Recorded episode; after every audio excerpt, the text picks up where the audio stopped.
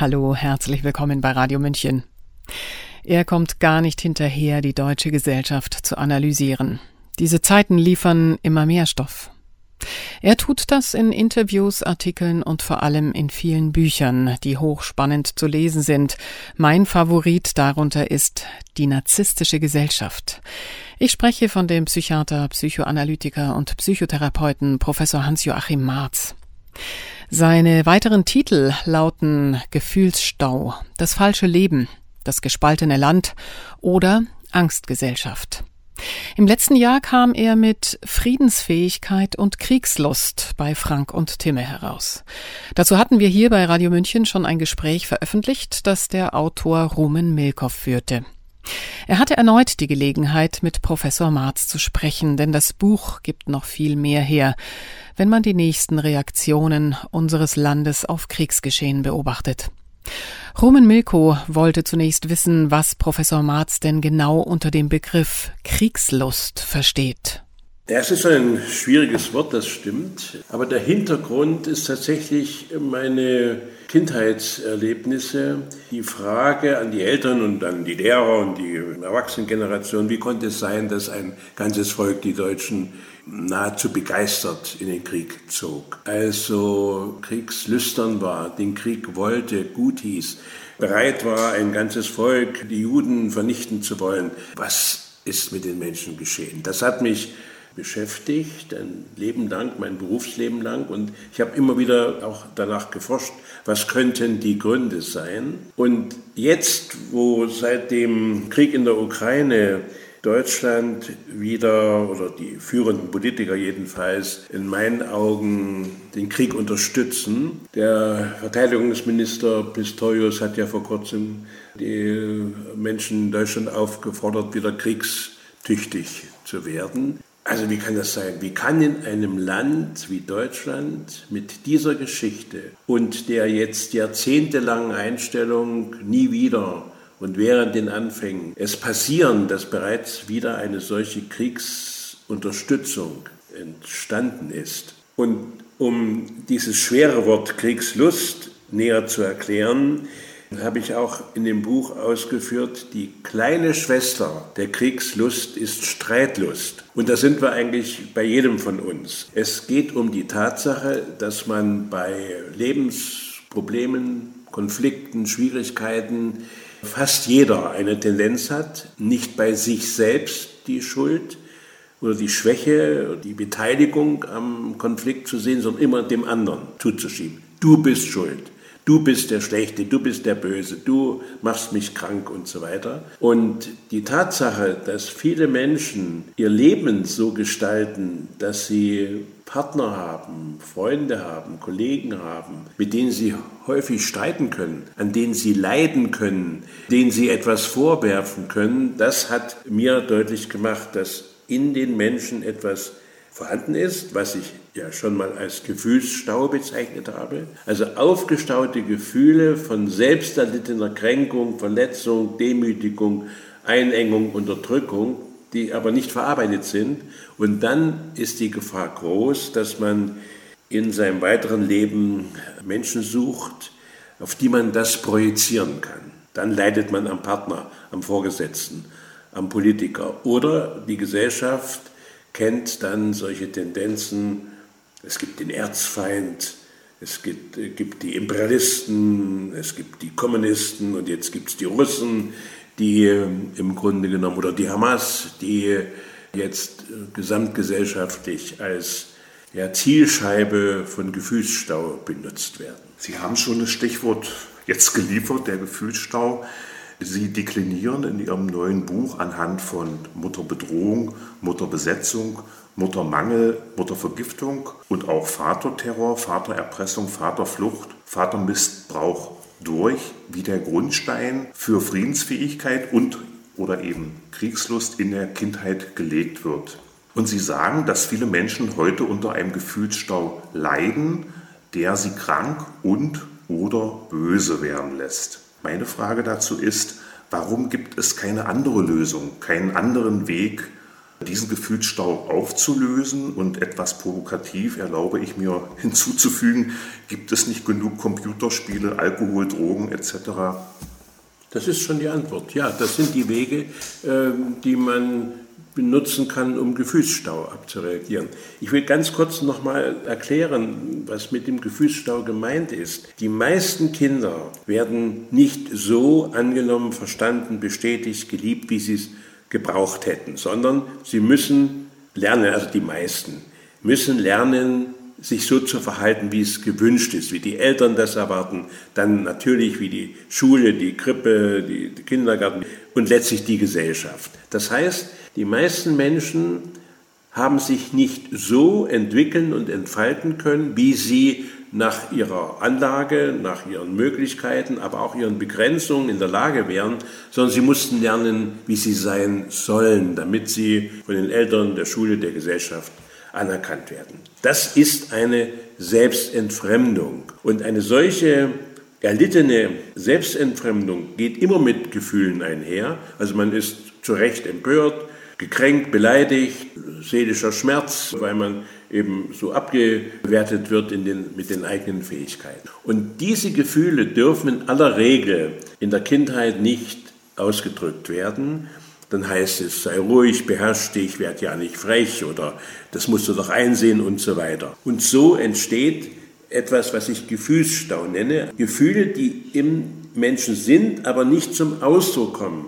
Und die sind eine der Quellen, die ständig Stress machen, an dem man krank wird. Oder aber, wenn man das nicht gegen sich selbst richtet und krank wird, ist die Gefahr groß, man richtet es gegen andere. Du bist schuld, du bist der Böse. Und auf diese Weise, ich habe das mal so gesagt, ist die Gefahr groß, dass jeder sich sein eigenes Schwein hält, so könnte man das sagen. Also eben einen anderen Menschen oder eine Situation, an der man ständig leiden kann, wo man sich abreagieren kann. Aber Gefühlsstau, jetzt auf Ihre Frage spezieller eingehend, wird eben auch kulturell zivilisiert. Zum Beispiel ein Boxer ist einer, der permanent auch einen aggressiven Gefühlsstau abreagieren kann und sogar dafür gelobt wird oder reich werden kann, wenn er erfolgreich ist.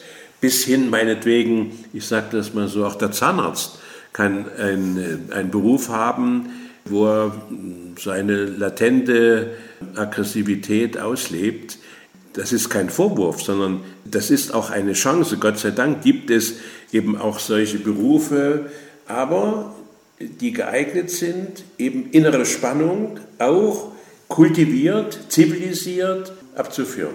So kann man im Grunde genommen viele Situationen oder Möglichkeiten in der Gesellschaft finden, wo man sich immer von den inneren Spannungen abreagiert. Es gibt Menschen, ich weiß das aus meiner Arbeit, die eigentlich permanent im Konflikt leben, die permanent an etwas leiden. Und wenn man genauer hinschaut, ist es zumeist begründet, aber nicht so heftig, so groß, wie die Reaktion ist. Also das Sprichwort, die Fliege an der Wand, die dann plötzlich so erregt, dass man eine ganze Einrichtung kaputt schlägt, um die Fliege zu jagen oder so. Ja, dass es eine soziale Situation gibt, wo man sich ständig beunruhigt fühlt, bedroht fühlt, unzufrieden ist, leidet, Vorwürfe anderen macht, an andere Menschen oder an die Politik oder an die sozialen Verhältnisse, ist im Grunde genommen eine kultivierte Form, den Gefühlsstau irgendwie versteckt abreagieren zu können, so wie ein ständiges Ventil, wenn man sich dann über andere Menschen so aufregen kann. Sie hatten jetzt im Zusammenhang mit dem Gefühlsstau die Eltern angesprochen, Mutter und Vater. Es ist jetzt in letzter Zeit auch wieder die Früh- und Fremdbetreuung von Kindern in den Mittelpunkt getreten, die ich so in dieser Form, in dieser flächendeckenden Form eigentlich bisher nur aus der DDR kannte und in Erinnerung habe. Und ich erinnere mich auch, dass sie eben nach dem Ende der DDR gerne verteufelt wurden, diese Frühbetreuung in den Kinderkrippen. Aber praktisch dasselbe findet heute in den Kitas, in den Kindertageseinrichtungen statt. Meine Frage ist dazu, vielleicht haben Sie darauf eine Antwort, wie konnte es so weit kommen, dass etwas, was jetzt vor 30 Jahren regelrecht verteufelt wurde, jetzt plötzlich wieder als normal angesehen wird? Also in der Tat waren die Verhältnisse in der DDR furchtbar. Praktisch eine zu frühe Trennung des Kindes von der Mutter ist immer eine schwere Traumatisierung und eine Quelle der späteren Persönlichkeitsprobleme, die ein Mensch hat. Da gibt es überhaupt keinen Zweifel mehr. Das ist hinreichend vielfach belegt, wie wichtig vor allen Dingen die ersten 3 Jahre sind, dass einem Kind eine kontinuierliche, sichernde, liebevolle Bindung angeboten wird. Es sollte nicht um eine frühzeitige Bildung gehen, sondern um eine Bindung, die sichernde Erfahrung für das Kind. Hier ist eine Mutter, hier ist ein Mensch, auf den ich mich verlassen kann, der mich versteht, der zu mir hält. Zu DDR-Zeiten war das furchtbar, dass der größte Teil der Kinder schon sehr früh in der Krippe war, manche sogar in der Wochenkrippe, also eine ganze Woche lang von der Mutter getrennt. Und über die Folgen haben wir ja in der Psychotherapie viel damit zu tun gehabt. Es gab tatsächlich mit der Wende eine Hoffnung, dass sich das ändert. Diese Hoffnung ist wirklich verloren gegangen. Und jetzt die Frage, wie konnte das wieder so kommen? Das sind für mich 2 mögliche Antworten. Das eine ist eine ökonomische und das andere eine ideologische. Wir wissen, dass die kapitalistische Gesellschaft sehr stark das Interesse hat, dass die Menschen arbeiten. Also dass auch die Frauen gebraucht werden als Arbeitskräfte und ausgenutzt werden können. Der ganze auch feministische Kampf um die Gleichberechtigung der Frauen wird ja leider zu Ungunsten des Familiären, des Mütterlichen ausgetragen. Also im Feminismus kommt Mutter eigentlich schon gar nicht mehr vor. Und diese große, wichtige Aufgabe und Funktion einer Frau, wenn sie Kinder kriegt, dass sie eben ausreichende Fähigkeit und Zeit hat und sozial abgesichert ist, auch gut für das Kind da sein zu können. Der ökonomische Druck, du musst arbeiten, oder aber auch die persönliche Erfahrung, ich muss Geld verdienen, wenn mein Muttersein nicht hinreichend finanziell abgesichert ist, führt eben dazu, dass tatsächlich wieder eine zu frühe Trennung zwischen Mutter und Kind entsteht. Und der ideologische Faktor ist eigentlich der schlimmere, mit dem Wissen, und das haben in der letzten Zeit ja Politiker, sogar unser Bundeskanzler, ausgesprochen, dass die Herrschaft über die Kinderstube wichtig ist, um auch letztlich politische Macht auszuüben. Das heißt, wenn Kinder früh in dem Sinne entfremdet werden, keine sichere Bindung bekommen durch die Eltern, durch die Mutter, dann bleiben sie verunsichert, bleiben identitätsschwach, bleiben im Gefühl minderwertig und abhängig und sind dann immer in Gefahr, das zu tun, was von ihnen verlangt wird, weil sie keine eigene sichernde Meinung haben. Und das ist ein probates Herrschaftsmittel. Also man muss praktisch nur dafür sorgen, dass die Kinder keine gute frühe Bindung haben, dann bleiben sie abhängige Menschen und lassen sich für alle politischen, ideologischen, moralischen, religiösen Zwecke missbrauchen. Und das sehe ich heute als einer der Gründe, weshalb die Ideologie den Herrschaftswunsch über den Menschen dazu geführt hat, dass es wieder eine so frühe Trennung zwischen Mutter und Kind gibt. Ich komme zu einem anderen Punkt in Ihrem neuen Buch Friedensfähigkeit und Kriegslust. Sie schreiben dort, dass im Ukraine-Krieg die Möglichkeit einer Besatzung nie wirklich ernsthaft erwogen wurde und erwähnen in dem Zusammenhang, dass beispielsweise Deutschland nach dem Zweiten Weltkrieg auch besetzt war. Dieser Vergleich mag einigen etwas weit hergeholt erscheinen. Warum sollte Ihrer Meinung nach trotzdem eine Besatzung im aktuellen Krieg in der Ukraine ernsthaft erwogen werden? Ja, also aus meiner Sicht ist das ganz einfach zu erklären, weil es um Tod oder Leben geht. Also, und das ist etwas, was mich sehr, sehr auch erbost, erzürnt, wenn zum Beispiel mit Waffenlieferung gesagt wird, also unsere Waffen schaffen Frieden oder unsere Waffen retten Leben. Nein, Waffen töten. Und praktisch jeder, der für Waffenlieferung ist, ist für Tod und Töten, ist für Zerstörung. Und das ist ja einer der Gründe, die mich eben gerade in der letzten Zeit so beunruhigt haben, dass ich versucht habe, das in diesem Buch zu erklären und zu beschreiben. Es wird in der veröffentlichten, also im Mainstream wird ja immer gesagt, also die Ukraine hat ein Recht, sich zu verteidigen, oder die Ukraine darf nicht verlieren und jetzt muss sie den Krieg sogar gewinnen. Das heißt ja aber nichts anderes als Tod und Zerstörung. Also zunehmend wird die Ukraine zerstört und immer mehr Tote auf beiden Seiten. Russische und ukrainische Menschen sterben, nicht nur Soldaten, auch eben Zivilisten. Deshalb ist für mich, schon immer gesagt, also das muss sein, die Ukraine muss verteidigt werden, weil sonst die ganze Ukraine verloren geht oder die Russen sind dann so expansiv, die wollen dann die Weltherrschaft oder so. Also solche Ängste werden ja geschürt. Und da ist mir der Gedanke gekommen, ja, wenn die Ukraine aufhören würde, den Krieg zu führen, die Ukraine sich zu verteidigen, könnte es eine Besatzung geben der Ukraine durch die Russen.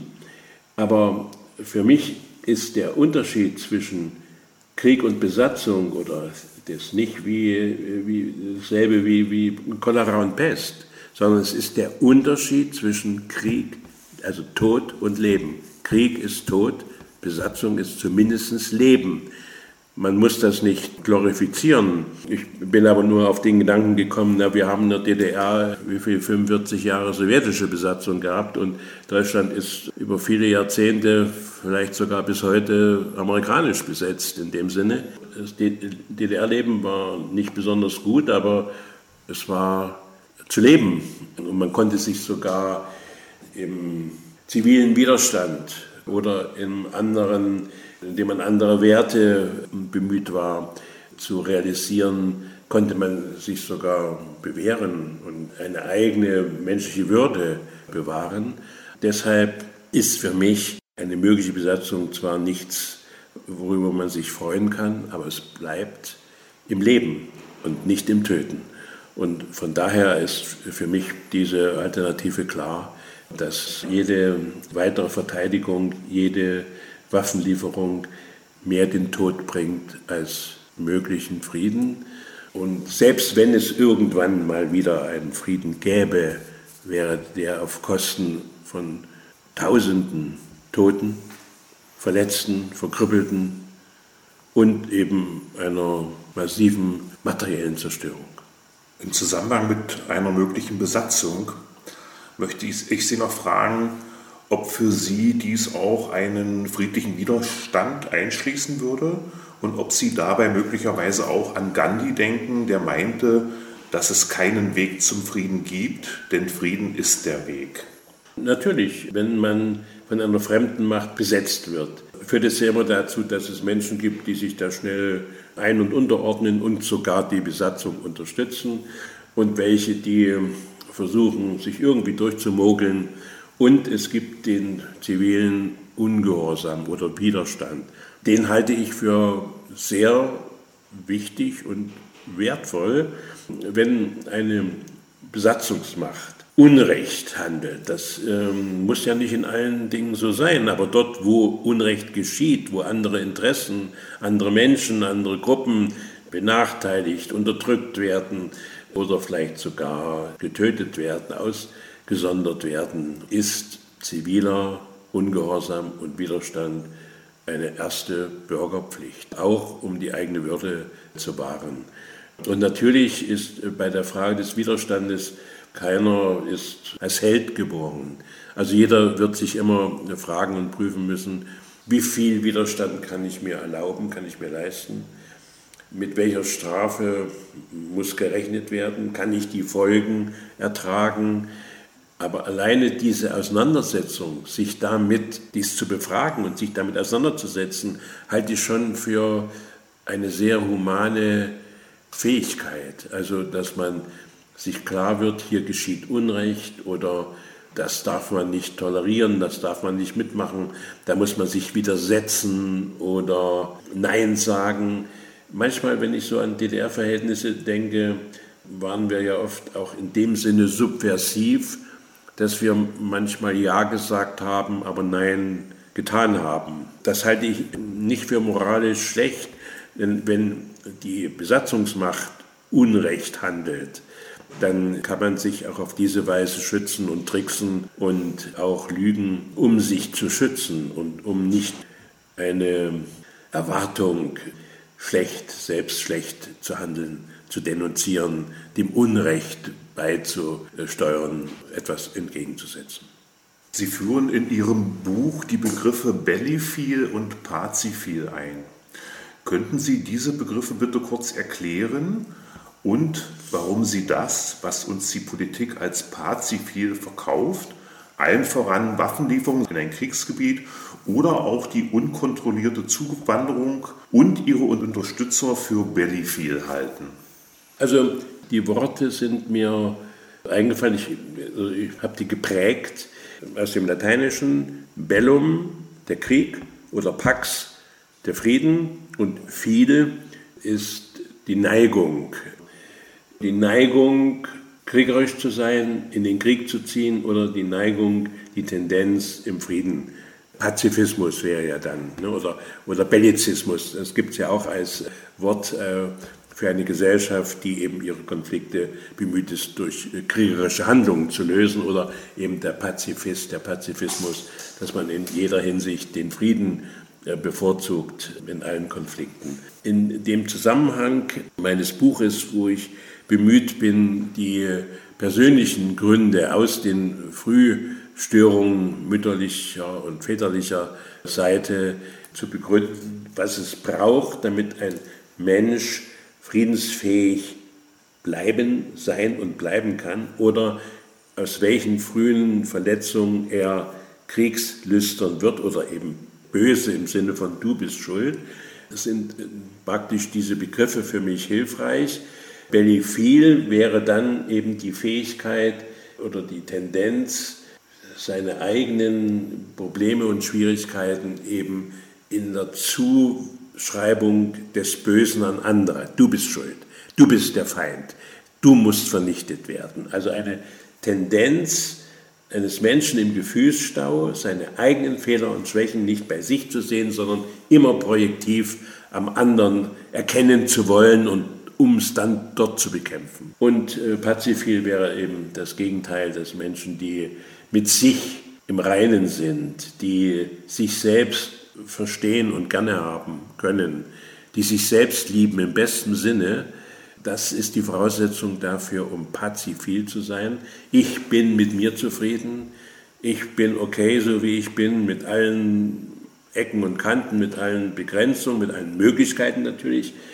Nur ein solcher Mensch kann friedensfähig bleiben, also hat eine Paziphilie, weil er ein Geliebter ist und sich selbst gut annehmen und verstehen kann, schafft das die Bereitschaft, das auch anderen Menschen zuzugestehen und ihnen hilfreich zu sein, dass sie auch gut sich selbst verstehen können, um eben in Frieden leben zu können. Und im Moment, Ihre Frage zielt ja darauf hin, dass wir erleben müssen, dass zum Beispiel Waffenlieferungen als positiv, also in meinen Augen sind Waffenlieferungen natürlich bellyphil, aber sie werden als pazifil ausgegeben, unsere Waffen retten Leben. Also eine schlimmere Lüge oder Verdrehung kann man nicht sagen.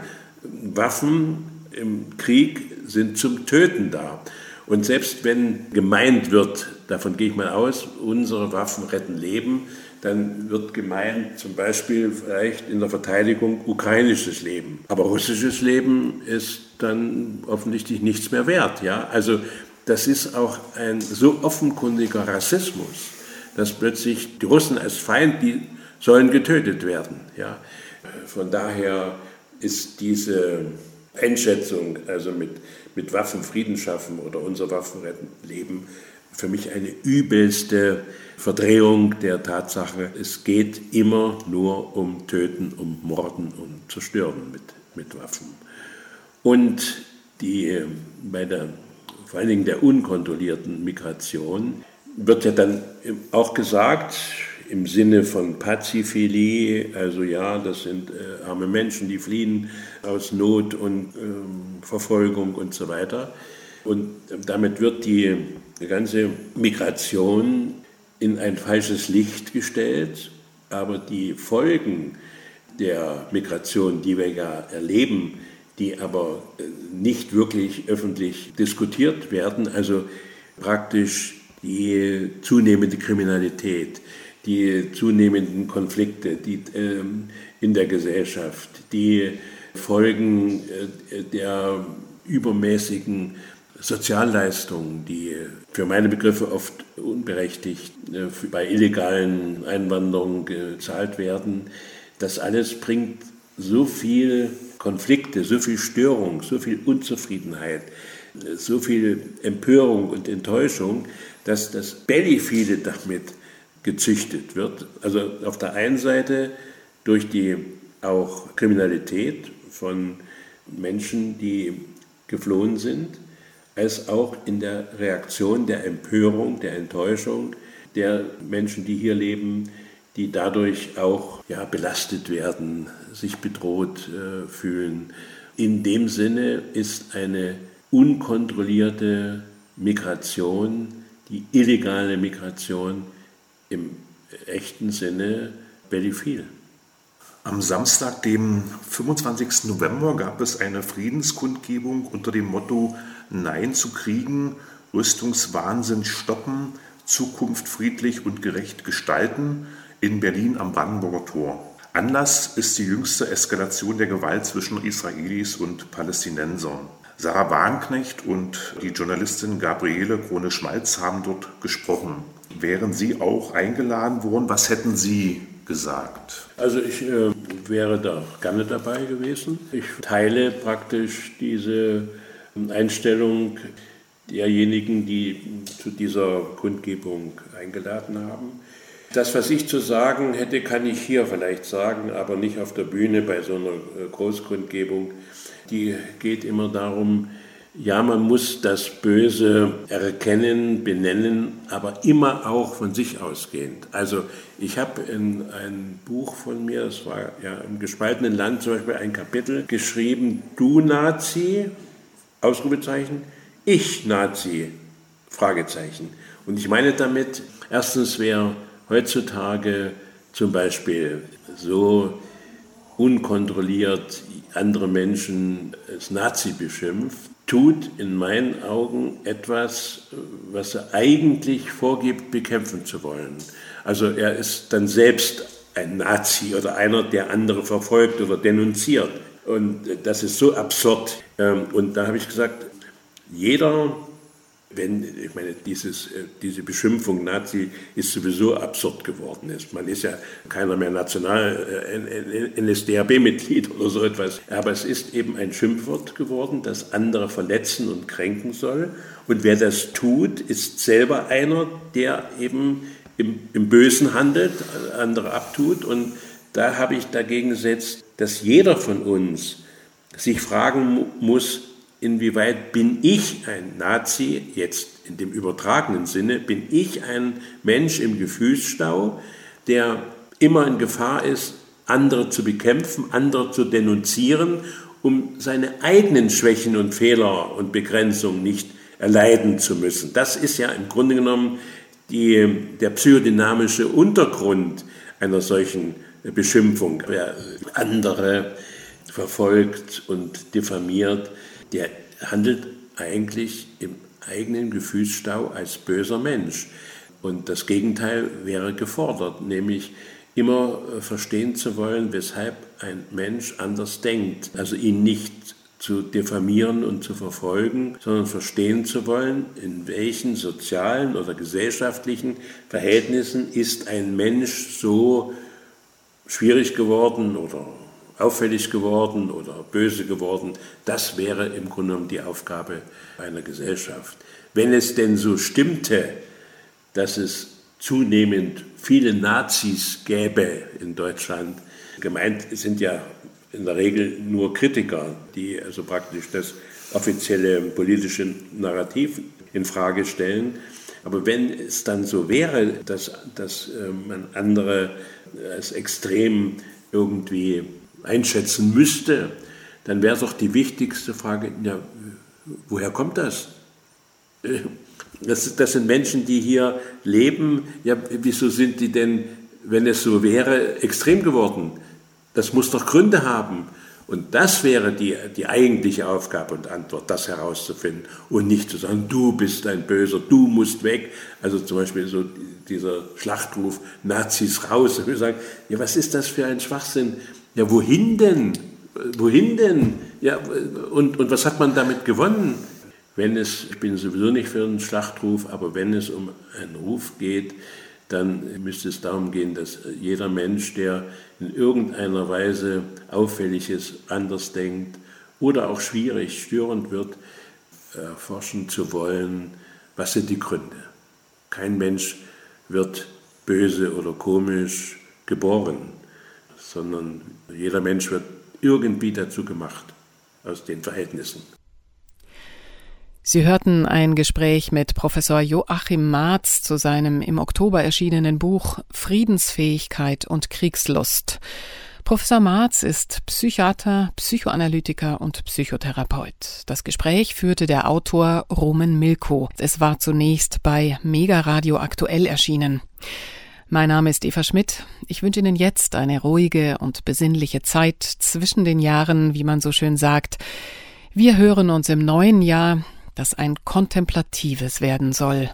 Lassen Sie uns noch viel mehr Erkenntnis gewinnen. Ciao, Servus.